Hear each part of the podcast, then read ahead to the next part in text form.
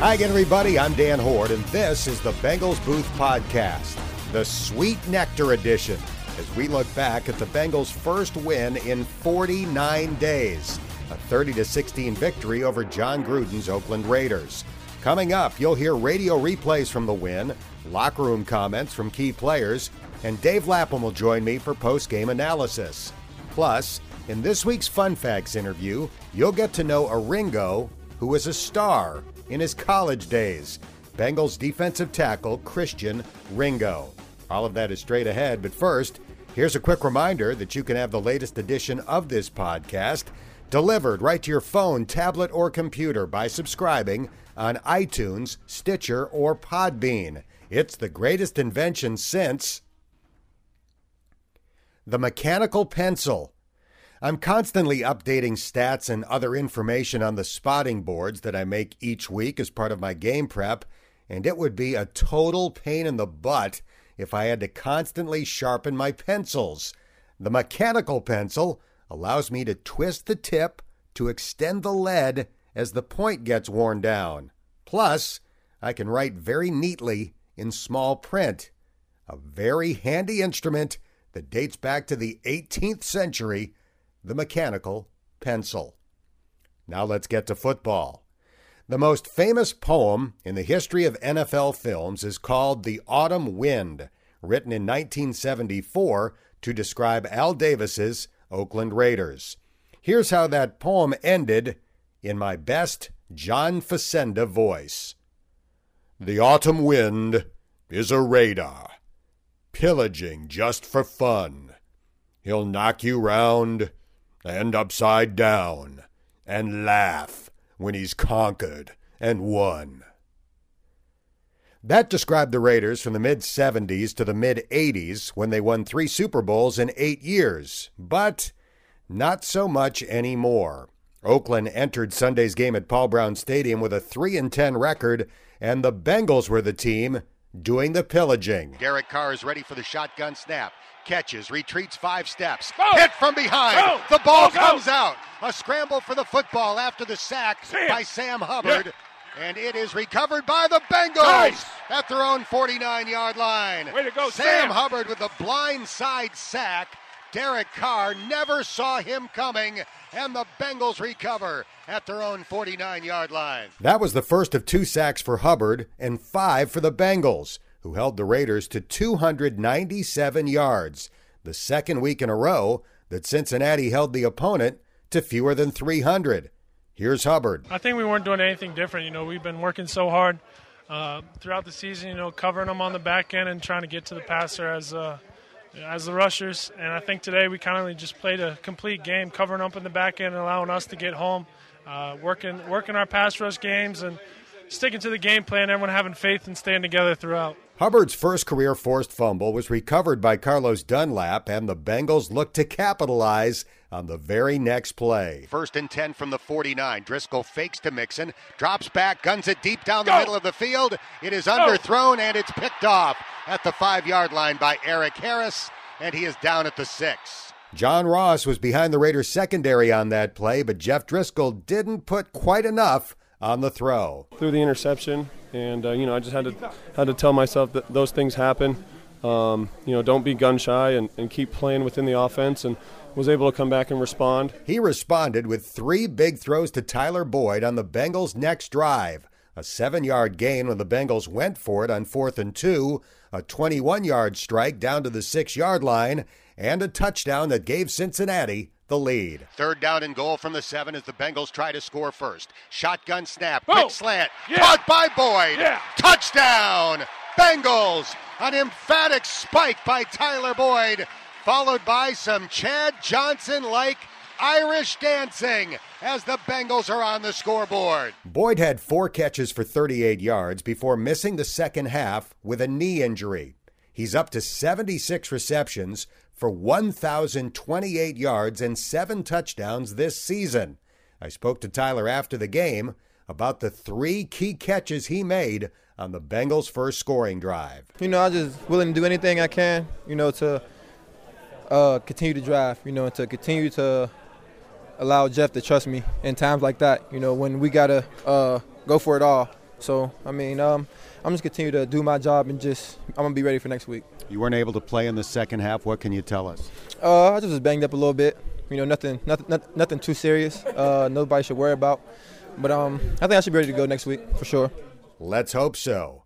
Boyd was the star on the Bengals' first scoring drive. The next one belonged to Joe Mixon. Second and two for the Bengals at their own 33. They will give it to Mixon. Whoa. He will run up the middle for the first down. Whoa. Jukes a safety, runs to the 50, Whoa. down the far sideline to the Raiders 40, the 30, yeah. the 20. He is shoved out of bounds by Nicholas Morrow at the 20 yard line of Oakland. A 47 yard run for Joe Mixon, his longest of the season. That was the key play on a 90 yard touchdown drive. I formation backfield.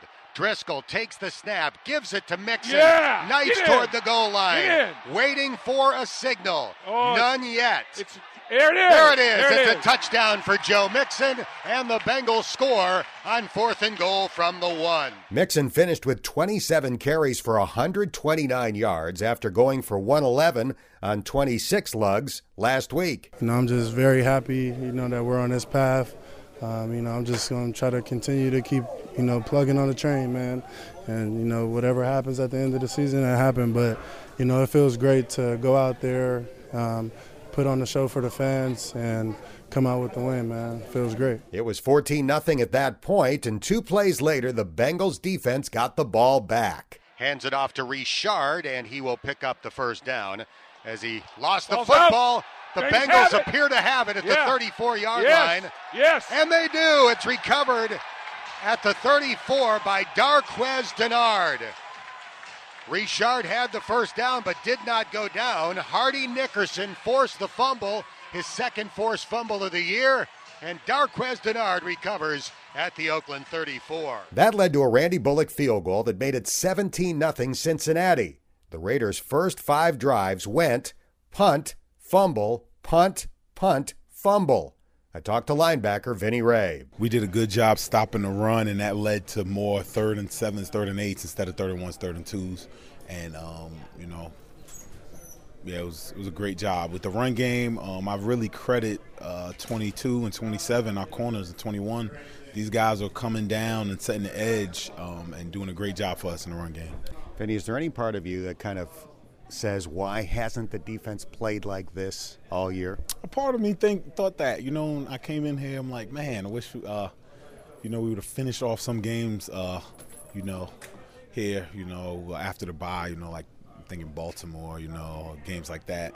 But hey, we are where we are right now, um, and the best thing we could do is just keep getting better as a team. The Raiders got on the scoreboard with 3.48 left in the half on Derek Carr's one yard touchdown pass to tight end Lee Smith, but the Bengals immediately answered with a Randy Bullock field goal to lead 20 to 7 at the half. Oakland chipped away at that lead in the second half. The NFL's tallest kicker, 6 foot 5 inch Daniel Carlson, drilled three field goals while Bullock added one.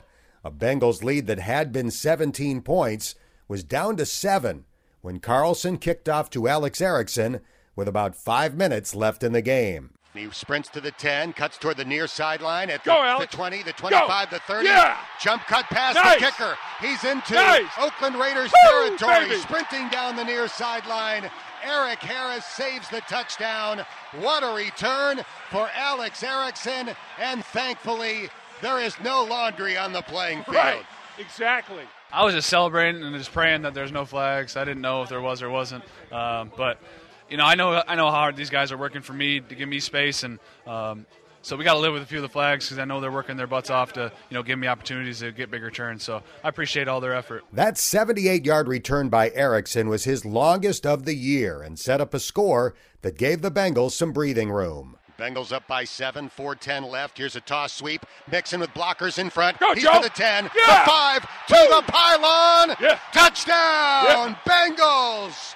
As Joe Mixon sprints 15 yards for what could be a clinching touchdown.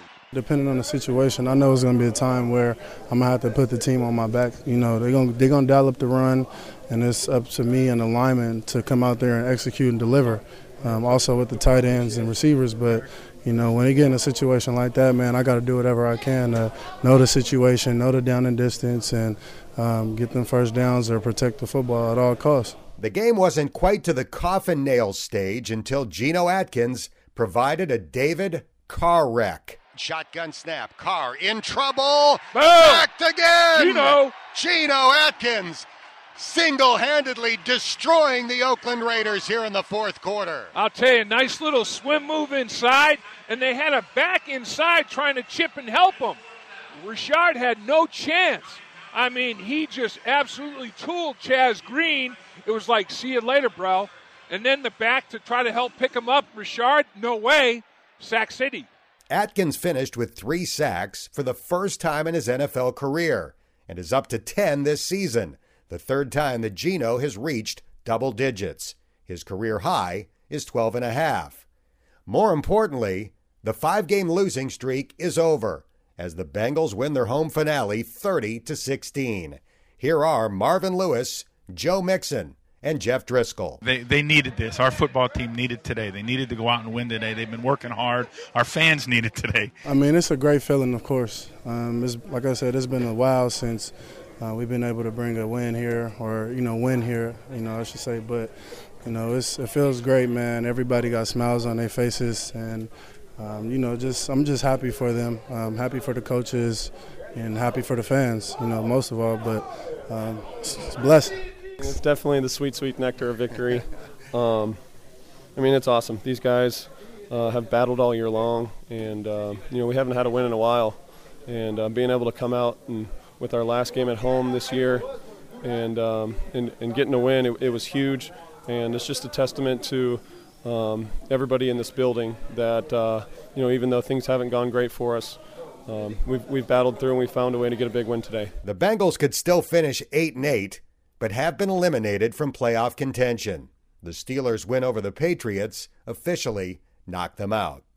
Now, time to bring in my broadcast partner Dave Lapham for post game analysis, and we start with one of the Bengals' best defensive performances of the year, highlighted by holding the Raiders to 3 for 14 on third down conversions, a season best 21%. I thought that was the, uh, the story of the game. Uh, there were many storylines in the game, but three for 14 on third down has got to be the number one storyline. Uh, team comes in dead last in the league on third down. They've been dead last pretty much all year, allowing like 52, 52.7%, and then allow three for 14. And, and Carr knows what he's doing. He's got a Pro Bowl tight end to get the football to. He's got competent running backs. The offensive line was beaten up, granted, and that was a big factor in the football game.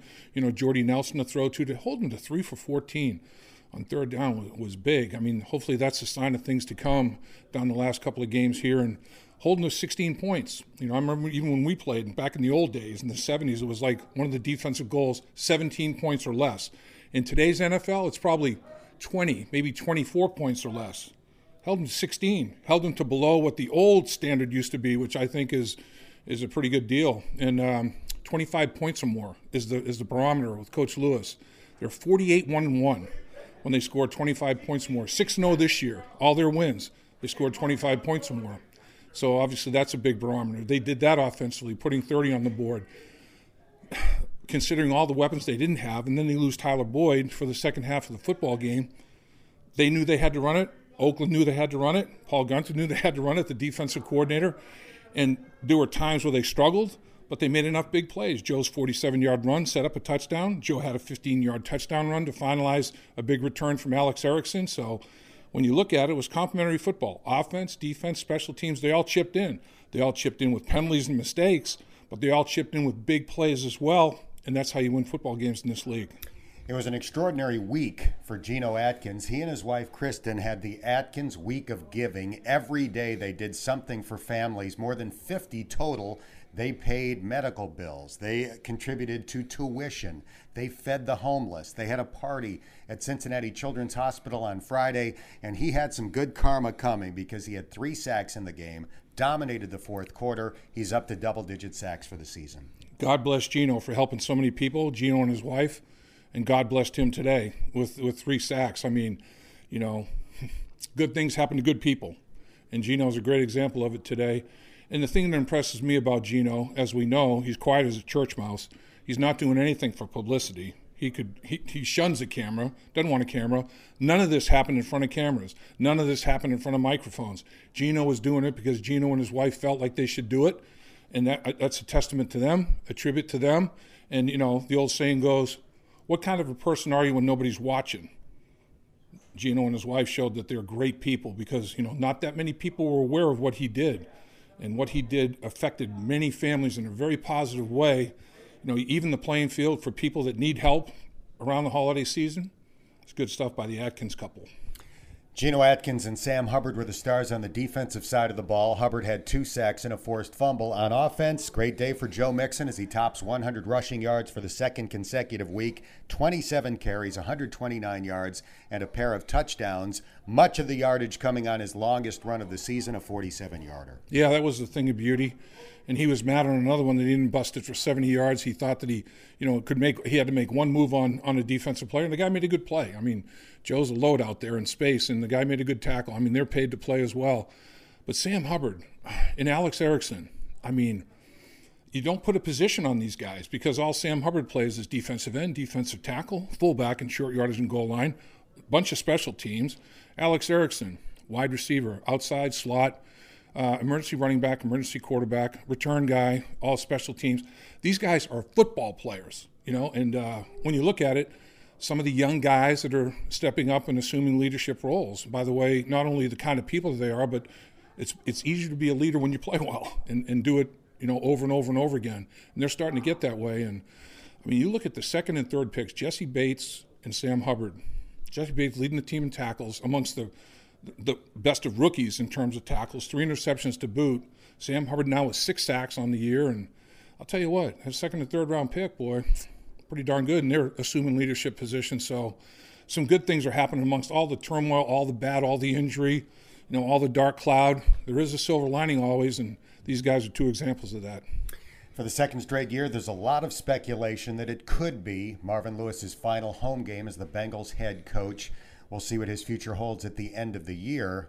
If it turns out to be his last home game, he walks off chin held high with a victory over the Oakland Raiders. Yeah, and they've won a seven in a row now, home finales, um, 11 out of 12 home finales. And, and Coach Lewis, I think, uh, ends up something like 14 and 4, 15 and 4, something like that. No, what is it? So it's 4, 12 and 4 with the 16 Correct. home finales, 12 and 4.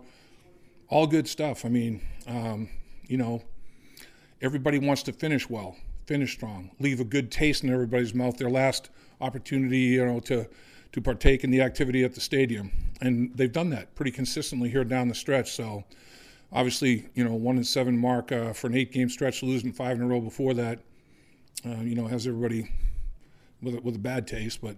This will wash a little bit of it out, leaving uh, with a with a big 30 to 16 victory over the Raiders. It was career win number 131 for Marvin Lewis. He moves into a tie for 24th all time with Hank Stram. Or I guess I should say that Marvin matriculates into a tie for 24th with Hank Stram. Up next, a road game against the 6 7 and 1 Cleveland Browns, who are 4 and 2 under interim coach Gregg Williams. Now, time for this week's Fun Facts segment where you get to know the person under the pads. In this case, it's a defensive tackle who was claimed off the Cowboys practice squad the day after Thanksgiving. Time for this week's edition of Fun Facts with Bengals defensive lineman Christian Ringo from Jackson, Mississippi, the state capital and the biggest city in Mississippi. Did you grow up in the city or in the country? City. Uh, it's funny you say that because everybody in Mississippi, I'm considered a city boy, but outside of Mississippi, I'm considered country. Tell us a little bit about the, the kinds of things you're interested in as a kid. Of course, football, you know, that was number one. Uh, I love other sports like baseball and basketball. You know, uh, I just like the sports as a kid. I didn't I didn't too much like school as much, but I went, you know, I was a good student, but I just love sports. We're visiting with Christian Ringo. Your dad played college football. What do you know about his career? Ever since I was a kid, all I heard was he was a he was a heck of a football player growing up, you know. So I just wanted to be just like him, you know, as a child. If he played, if he was a fireman, I probably wanted to be a fireman, you know what I'm saying? But just uh, him being that dominant move for me playing football today, it's, it's big, man. He he played a big part of that. I read somewhere that you got your start throwing a mattress down on the floor with your brother and practice tackling on that mattress. Is that the case? Yes, sir. Yes, sir. And we weren't just doing it like we know we had. We like it was kids. We like to dress up. So he had old, old football outfits. You know, we used to put on his compression shorts. You know, take the uh, little tissue, told us put them in shoulder pads. Man, we was our, uh, our creativity was was amazing as kids, man. But we just me and my older brother, we just loved the game, man. We loved it. We're visiting with Christian Ringo. You went to Louisiana Lafayette, the Raging Cajuns, and set the single season record there for sacks. What were some of the highlights of your college experience, both on and off the field?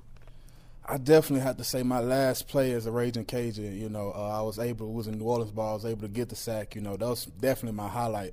You know, because uh, the guy that had the, the, record, he's he was a security guard for the uh, UL still to this day. So mm. he was on the sideline with us. You know, gave him a big hug. It was an amazing feeling. But off the field, I have to probably say, go back to May second, 2015, when my name was called in the sixth round to the Green Bay Packers. That's, that was a special moment for me because not knowing that I was going to even, you know, uh, I know I was going to get a chance, but not knowing that my name was going to get called, you know, because uh, my family gathered. Because if you can recall, it was the Mayweather and Pacquiao fight, so we was really there for the fight huh. slash draft draft party. If I would have got drafted, but since I got drafted, it was a slash draft party. It's it was a good day pretty emotional? No, it's crazy. I was the only one that wasn't emotional. I was like, okay, what's next? I always sit and do it. I tell people they like they ask me questions, how you feel about this and that. Like, it ain't hit me yet. Maybe ten years when I'm done on the couch with my kids, I probably bust out crying, and they be like, "What's wrong with you, Dad?" I just sit back, reminiscing, but I never had time to just sit and reminisce about what what occurred. So. We're doing fun facts with Christian Ringo. I noticed in your college career you wore the number nine, which is unusual for a defensive lineman. How did you wind up with a single digit number? Oh man, that trend I forgot. It was a that trend was started. I forgot when it was started, but I seen a D tackle, a defensive end from Florida. He was number six. I forgot his name. It made me feel special. I wasn't the only one that had it To My roommate Justin Hamilton, he had six, and I had the uh, nine. So man, it was it was a it was a good year for us that year. As you mentioned, you were drafted by the Green Bay Packers and spent some time playing in Green Bay. What was it ex- like for you to play at Lambeau Field and be part of that historic franchise? I don't think I could. I was able to enjoy it as much as I should have because I was too focused on development. I was just trying my best to just work day in and day out to become a better player, man. In one of your off seasons with the Green Bay Packers, you're at a water park in Houston you saved a guy's life, and he turned out to be a Packers fan. You have to tell the story. Oh man, so uh, we was at the ward, we was at the uh, wavy pools. I don't know if you noticed, but like as the waves when they turn the wave on, make it like ocean light, you know. So it's not like normal when they turn it off. So everybody in had a uh, a vest on, life vest, and this one guy he didn't have a life vest on. He was walking towards the deep end, so uh, they, I guess they turned the waves on, so it kind of caught him off guard. So as he was walking, the first time the water went over his head, and I was like, maybe he's just enjoying the water because I heard the sound like that. Mm-hmm. Like I was like, okay, maybe he's just enjoying the water. then when you know it bounced back, then when it came again, he just like he was struggling. So I like, so I grabbed his arm, just went five yards back this way to the shadow end. I didn't think nothing of it. I just, you know, let him go. Soon he catch his feet. He caught his feet. He pump up. Oh, you saved my life. You saved my life. Thank God. Thank you. Thank you. Thank you. Thank you. I'm like, okay, you know. So it's crazy. On our way leaving the park, I see the same guy. He was walking out. He had a green bay. He had, at first he didn't have a shirt on in the pool, but when he put his clothes back on, he had a green bay shirt on. I'm like, man, that's crazy. like this got to be like I gotta say something to him because you know he was a Packer fan at the time. You know, we took pictures. I posted. I'm excited, and you know, uh, I was able to get uh, some exposure by NFL Network to talk about it. So it was it was a neat story though. Last year, at the end of a training camp, the Packers waived you. They were going to put you on the practice squad, but the Bengals jumped in and grabbed you, had the opportunity to bring you over here. But then they had a roster situation where they had to make another move, and they let you go after a week. Did you have time here to get to know anybody, to, to learn your way around anything? Well, not really. I know, I know, I, I seen some face, some familiar faces now that I'm back. You know, I had a chance to say what up to them, but not really just get a chance to know them. You know, it's, I don't even think it was a full week. It was like four days because we had a short week because we had a mm. Thursday game that next. Remember? Yeah. Last year we had week a Thursday. Two, yeah. Yep, we had a Thursday short week, so it was a quick turnaround. You had a camp for kids last summer back home in Jackson, and you dubbed it as teaching football skills and leadership skills. Why was that important to you? when I reminisce and growing up, I didn't. I don't think I didn't remember seeing too many professional athletes, you know, giving camps and stuff like that. I remember Deuce McAllister would do his thing, but you know, it's a big state, so I told myself the first thing I do once I get established, you know, I would want to give back and show these kids what it's all about, you know. Just for it's just like I'm from where you from. I sat in the same classroom as you. You could do the same exact thing, if not better. And I had to be real with them. I was like I told them I'd be a bold faced lie if I looked y'all all in y'all eyes and told y'all all y'all going to the NFL because it's not happening. You know, but whatever your passion is, you know, so I can show you the steps, the dedication it takes, you know, to make it come true. That's awesome. A few more questions for Christian Ringo. Do you have any skill that most people don't know about? Yeah, I can say I got a skill that most people, my Raging Cajun fans know about it. You know, they know I'm a little locker room dancer, you know. I can, you know, cut the rug a little bit. Big man's got some sweet feet. Yes, sir. All right, we'll have to double check with your family to see if that's accurate or not. It's the Christmas season. Do you have an all-time favorite Christmas present from when you were a kid? Definitely easy. I have to say, one year my pops gave us. We had an Xbox 360 and a PS3. I think it's a three year PS3. The same year but he had both got both of them from the pawn shop. But we, he said you can either get a brand new one of them or you can get two. Smart. Me and my brother looked at each other. You got the Xbox, I got the PS4. and you know he got us games and stuff. So by far that had to be one of the best. Appreciate your time. You're off the hot seat. Happy holidays. Happy holidays, everyone. Thank you. And that's going to do it for this episode of the podcast. If you haven't done so already, don't forget to subscribe on iTunes, Stitcher, or Podbean and give it a rating or leave a comment. Your feedback has been awesome, and five star ratings help more Bengals fans find this podcast. I'm Dan Hoard. Happy holidays, and thanks for listening to the Bengals Booth podcast.